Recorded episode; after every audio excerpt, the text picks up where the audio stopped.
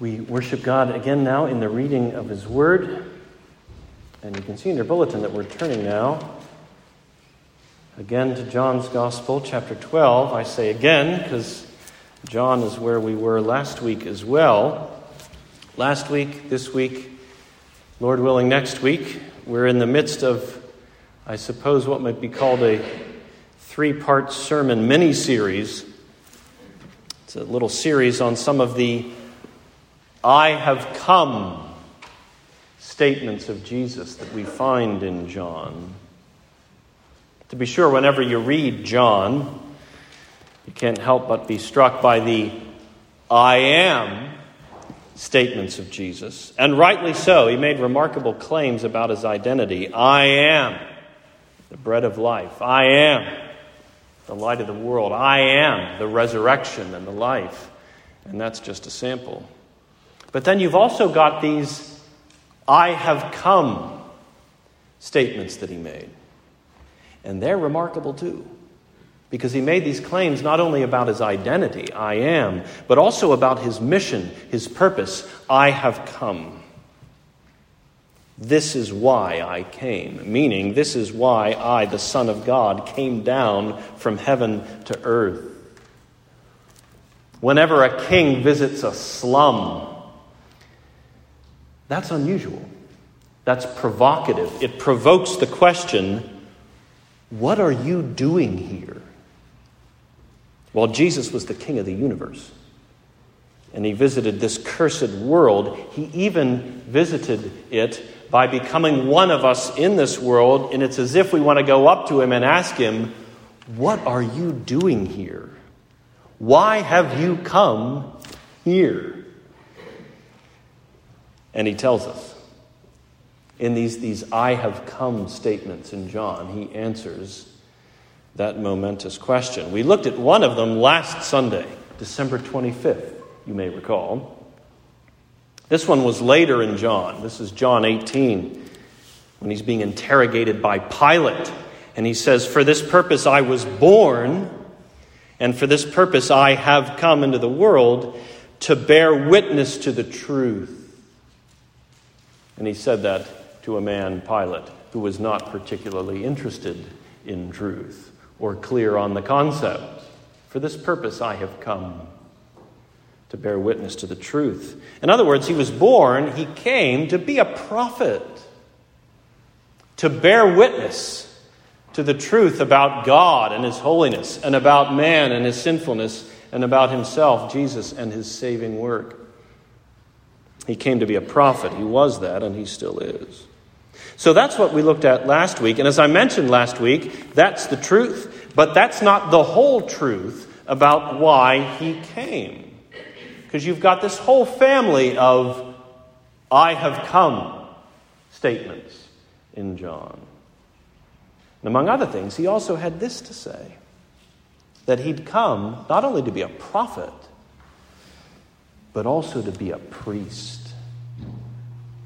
He came to be a priest. And what made him a priest, first and foremost, is that he came for this to lay down his life for his people, to make a sacrifice of himself on the cross for his people. And that brings us to our I have come statement this morning, which is in John chapter 12. So last week we found our purpose statement, our I have come statement, in the midst of a conversation, really an interrogation that's going on between Jesus and Pilate. This week we find our purpose statement in a very different kind of conversation that Jesus is having with his disciples.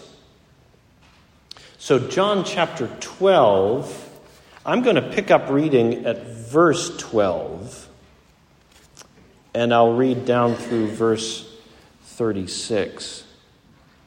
But in the midst of all of this, it's verse 27. I'll tell you right now, it's verse 27 where we're going to train our attention. 27. But let me pick up at verse 12.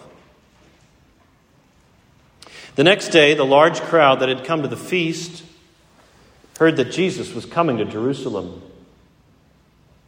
So they took branches of palm trees and went out to meet him, crying out, Hosanna!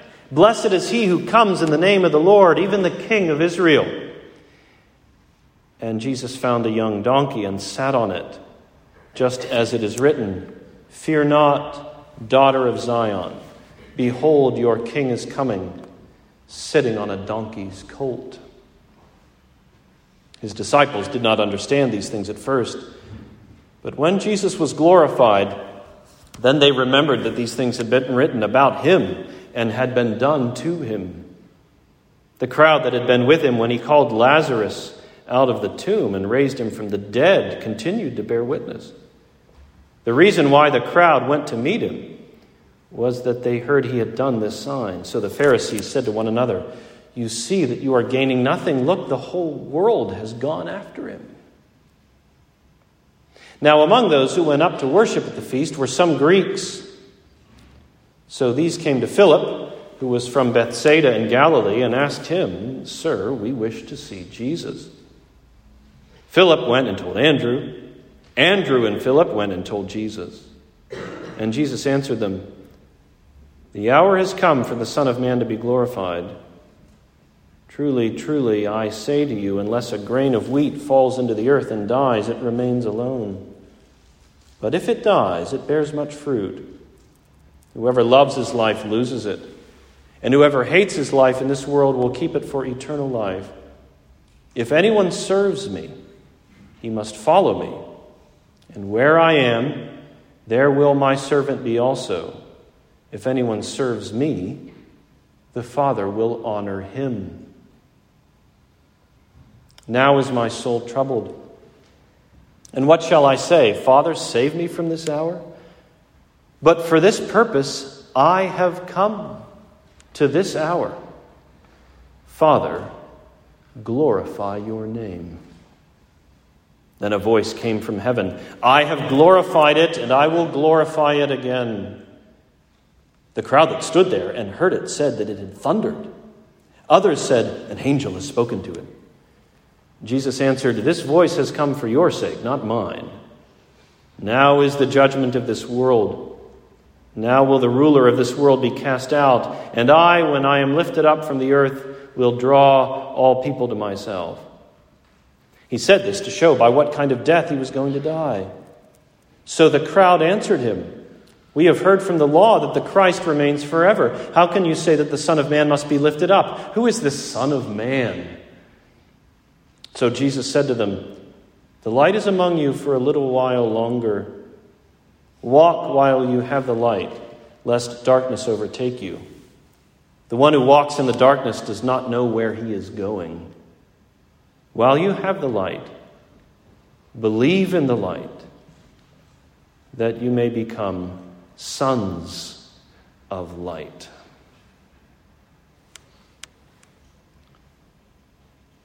Let's pray together.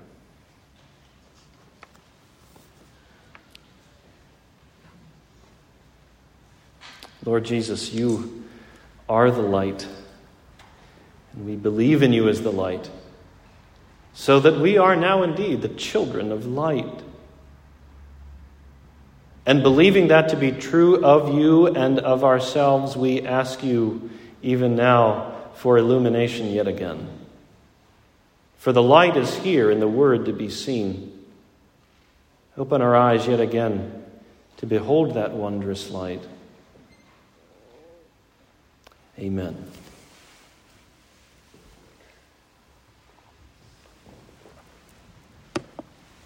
There is something rather significant, I'd even say rather poignant, about the idea of gathering for the worship of God on the morning of New Year's Day. Think about that. Here we are gathering for God's worship on the morning of New Year's Day, one of the first things we do in the whole of 2023.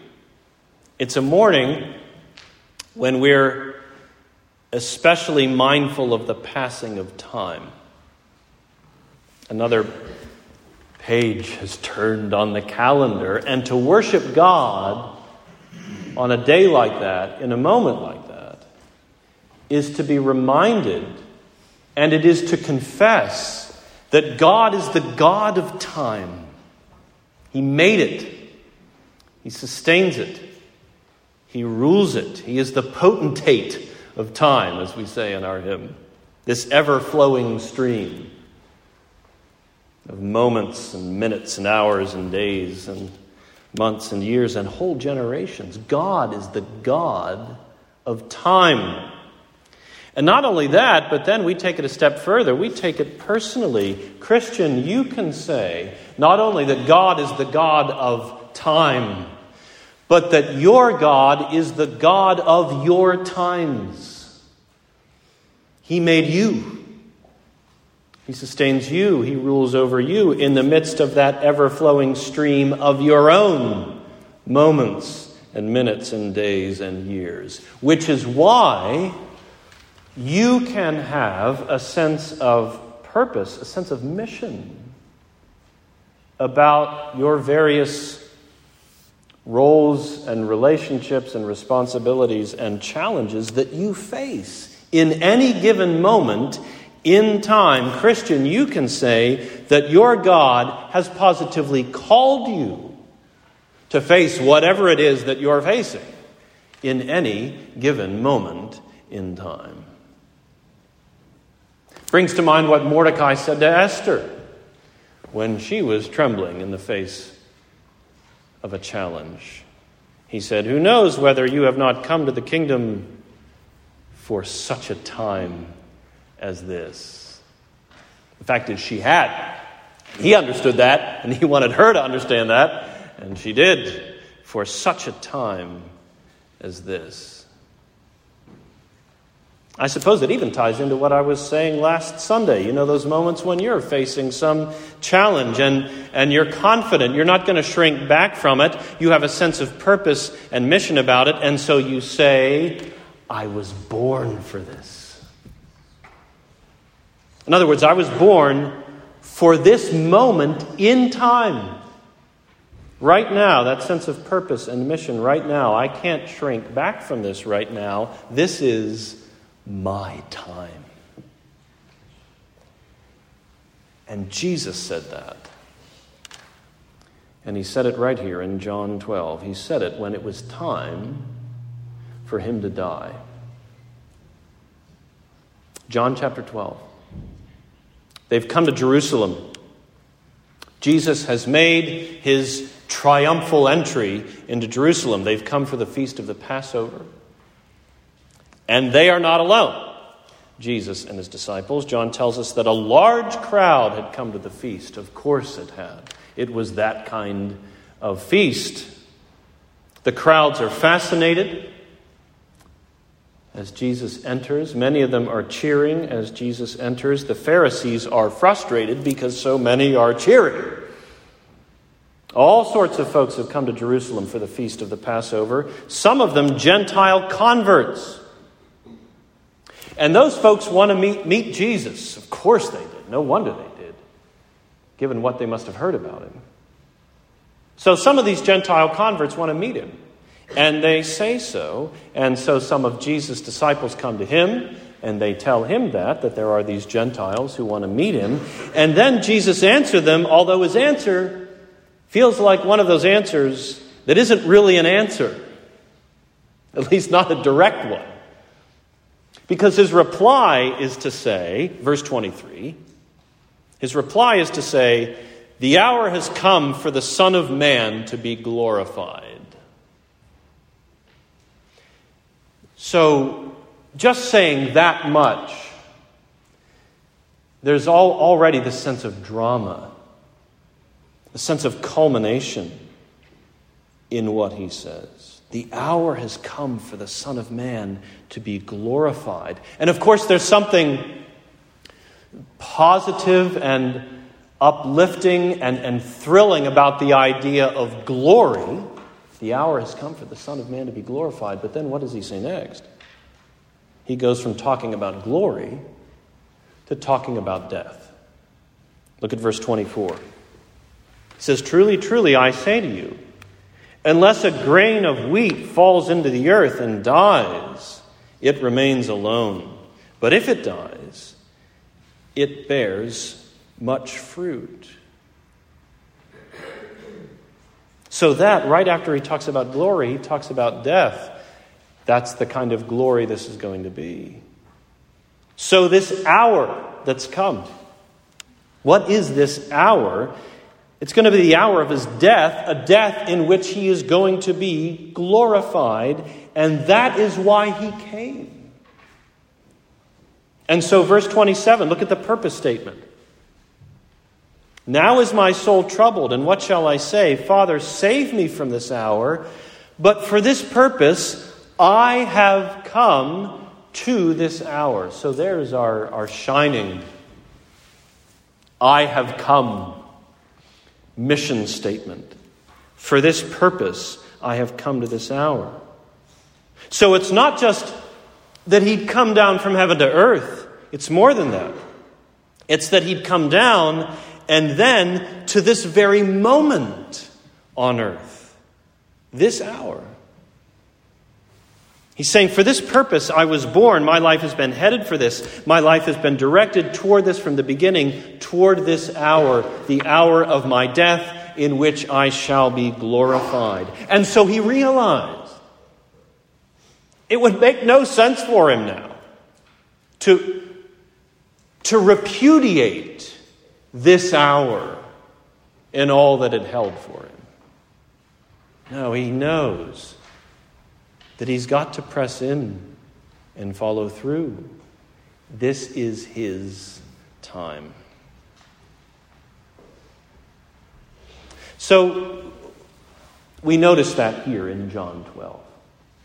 This mission statement I've come to this hour.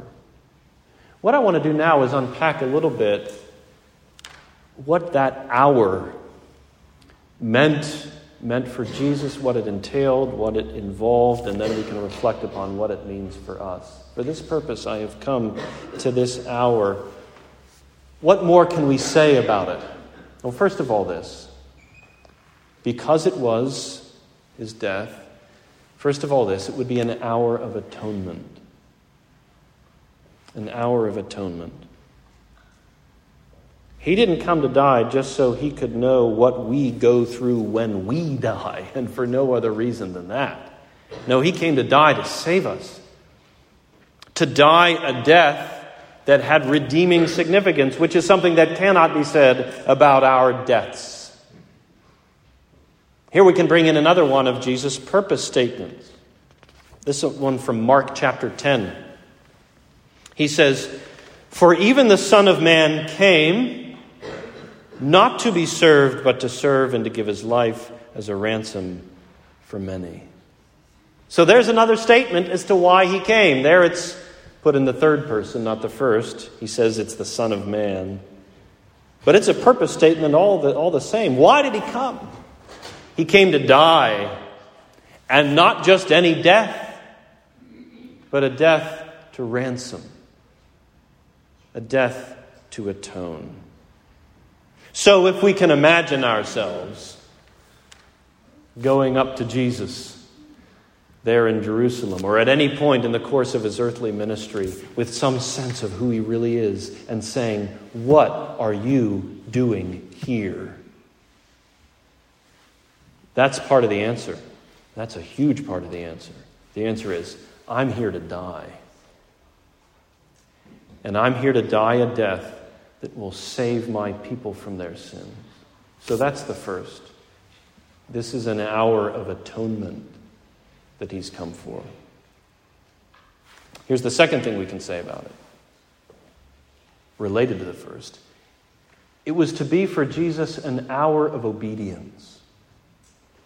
An hour of obedience. He says, For this purpose I have come to this hour. Whose purpose was it? It was his Father's purpose for him. And Jesus obediently embraced that purpose as his own.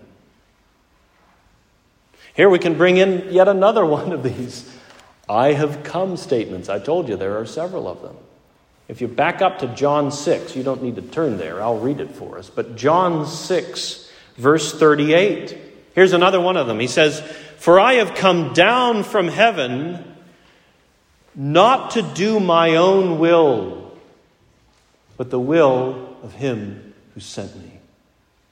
John 6, verse 38. I have come down from heaven not to do my own will, but the will of him who sent him. It was his Father who had sent him. And among other things, it was his Father's will that he go to the cross. So that's why I say this is an hour of obedience. This is also why I read Psalm 40 for us earlier in our service. Believe it or not, Psalm 40 in the Old Testament, you might say that there is an I have come statement of Christ in Psalm 40 ahead of time. Because in Psalm 40, David says this. I read it earlier, listen to it again. Psalm 40, verse 7 and 8. Then I said, Behold, I have come. In the scroll of the book it is written of me, I delight to do your will, O my God, your law is within my heart. So that's Psalm 40. It was David who wrote that psalm. There's David with his own I have come statement. And it is this I have come, O God, to do your will. Well, the writer of Hebrews in the New Testament picks up on that psalm, picks up on those verses, and says, ultimately, it was Jesus who said that. Hebrews 10, verse 7 the writer takes Psalm 40 and applies it to Jesus. Sees Jesus in those words. Hebrews 10, verse 7. Speaking about Christ, Behold, I have come to do your will, O God, as it is written of me in the scroll of the book. This for Jesus was to be an hour of obedience. Like Paul says in Philippians 2 obedient unto death, even death on a cross. So the first was an hour of atonement, the second was an hour of obedience, and now here's the third. It would be for Jesus, and he knew this now, an hour of agony. An hour of agony. Obedience to his Father's will would not be pleasant. Because remember what he says Now is my soul troubled. John 12, he's saying that. Now is my soul troubled, and yet what shall I say? Father, save me from this hour. And he goes on to say, No, I've come for this. But his soul was troubled. It's like what the other gospel writers record for us about Jesus in the garden. Luke 22. Jesus is there in the garden, drops to his knees, says, Father, if you are willing, remove this cup from me. Nevertheless, not my will, but yours be done. And there appeared to him an angel from heaven, strengthening him, and being in an agony. He prayed more earnestly, and his sweat became like great drops of blood falling down to the ground. Luke 22. That wasn't a man who was playing a part in a play. for the sake of his disciples. They were asleep anyway. This isn't a man who's just reading from a script. This was real. He meant it. He felt it. As it dawned on him what was in store for him, he was in agony. He was deeply troubled. He must have had some sense now of what it would mean for him, what it would be like for him the next day to take upon himself the guilt of his people, to have poured out upon himself the wrath of his father. Of course, he was troubled. He, he wasn't troubled in the sense that he was at all inwardly drawn to disobedience, but he was certainly troubled. And of course, he was in the sense that he had some inkling of just how awful it would be for him. Of course, he was troubled. I mean, this whole complex of events deserted by friends, interrogated by fools, beaten by soldiers, crucified between criminals. But the main thing in all of that, far, far worse than all of that, was what it must have been like in those hours on the cross for the incarnate Son to experience the wrath of his Father. For this purpose I have come to this hour, and he knew it would be an hour of agony. Here's the fourth. He also knew that it was to be an hour of judgment. An hour of judgment. Skipping down to verse 31, he says, Now is the judgment of this world. Now. Even that is a loaded time word. Now is the judgment of this world. When Jesus went to the cross to pay for the sins of his people, there was in that moment a thundering divine judgment against the world, the world in its sinful rebellion against God. When they crucified him, you know, they, they put that sign over him that bothered some folks. That sign that said, Jesus of Nazareth, the King of the Jews. Well, can't you, can't you imagine another another sign over him with two lines on it. One, this is what sin has done. And two, this is what sin deserves.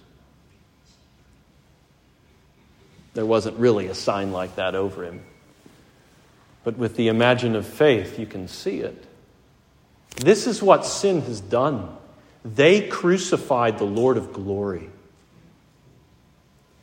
And this is what sin deserves the wrath and curse of God. So when Jesus died, no, it, it, wasn't, it wasn't the last day. Here in 2023, that day still hasn't come.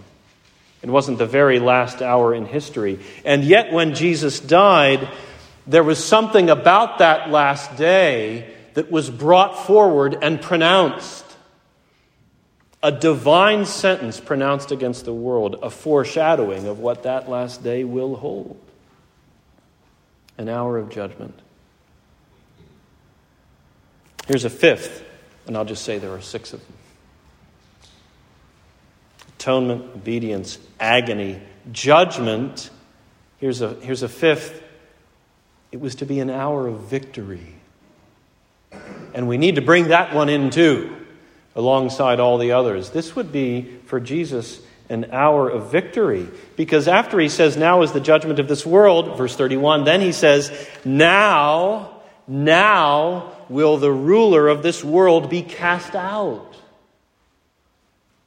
Now will the ruler of this world be cast out. He's talking about Satan.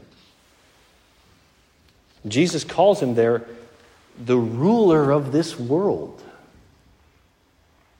Elsewhere, the Apostle Paul calls Satan the God of this age. Elsewhere, the Apostle John can say about him, the whole world lies in the power of the evil one, and none of them, Jesus, Paul, John, obviously, none of them is giving Satan too much credit. They're not getting carried away by putting it in those ways. In God's plan, under God's sovereignty, Satan had and still has real power.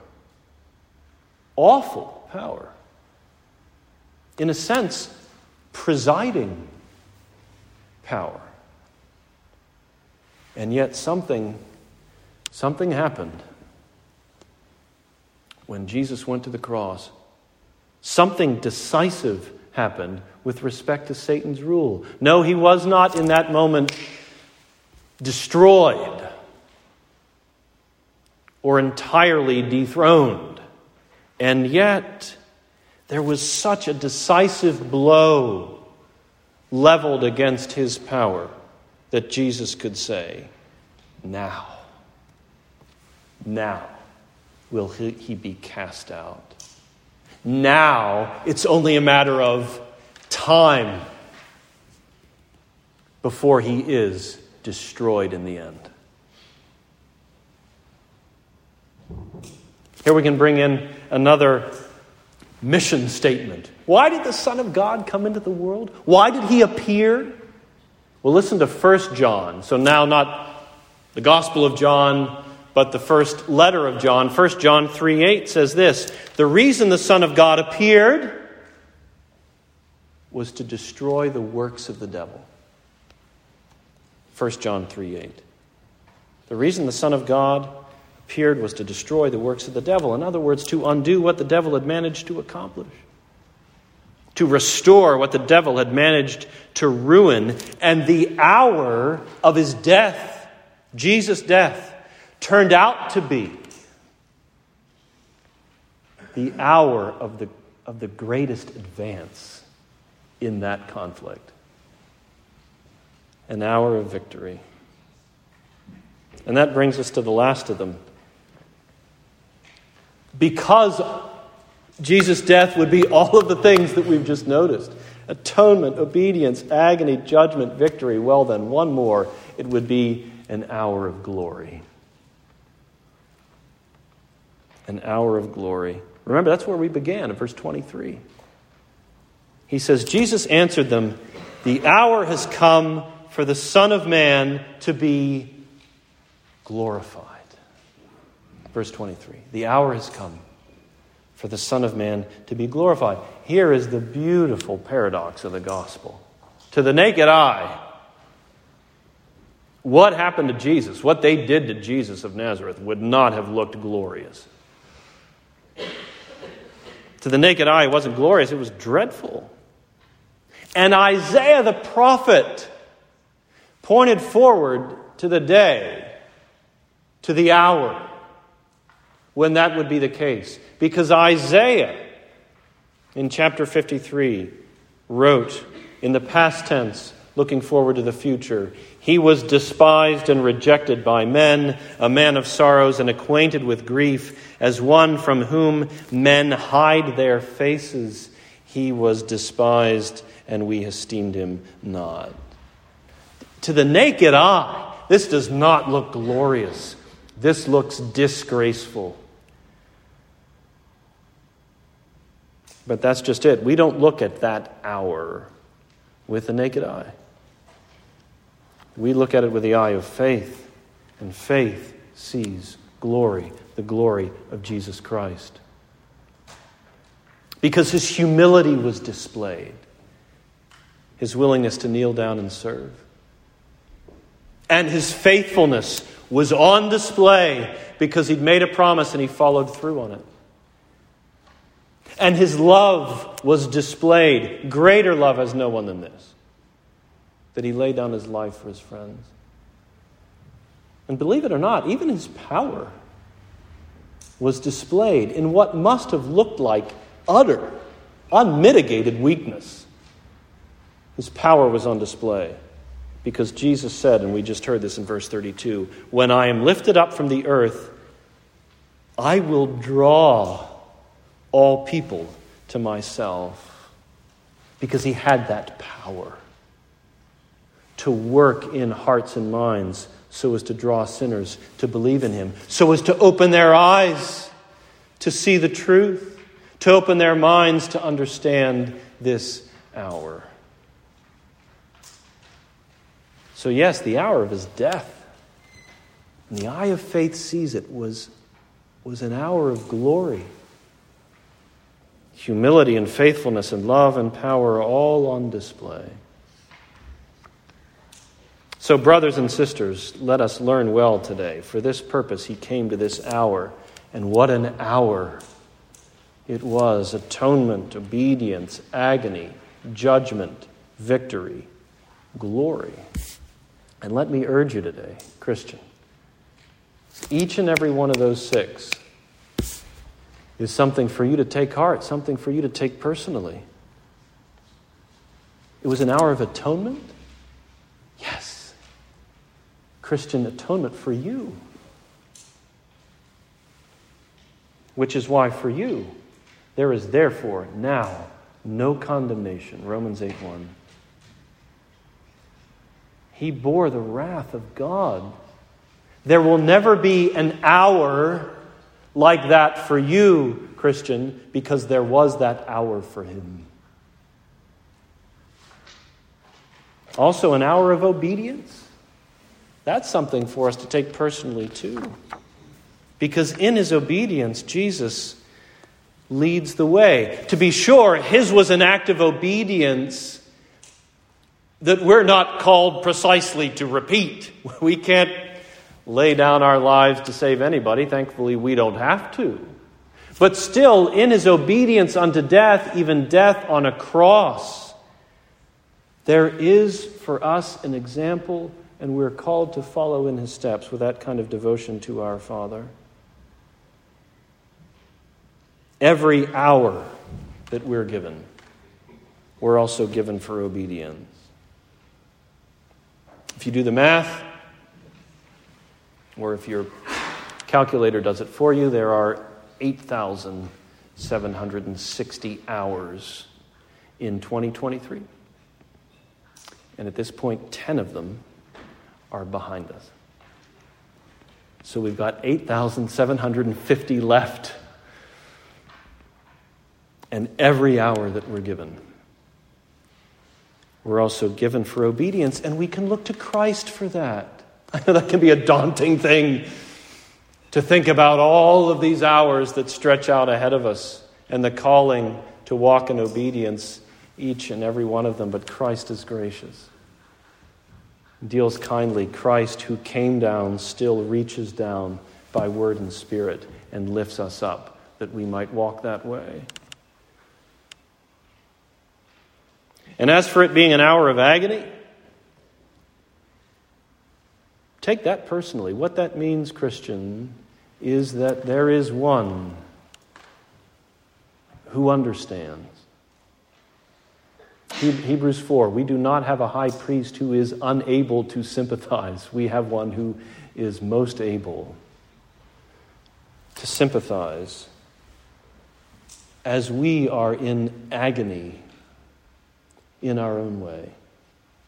You think about those moments uh, when you, you want to write a note to somebody who's suffering.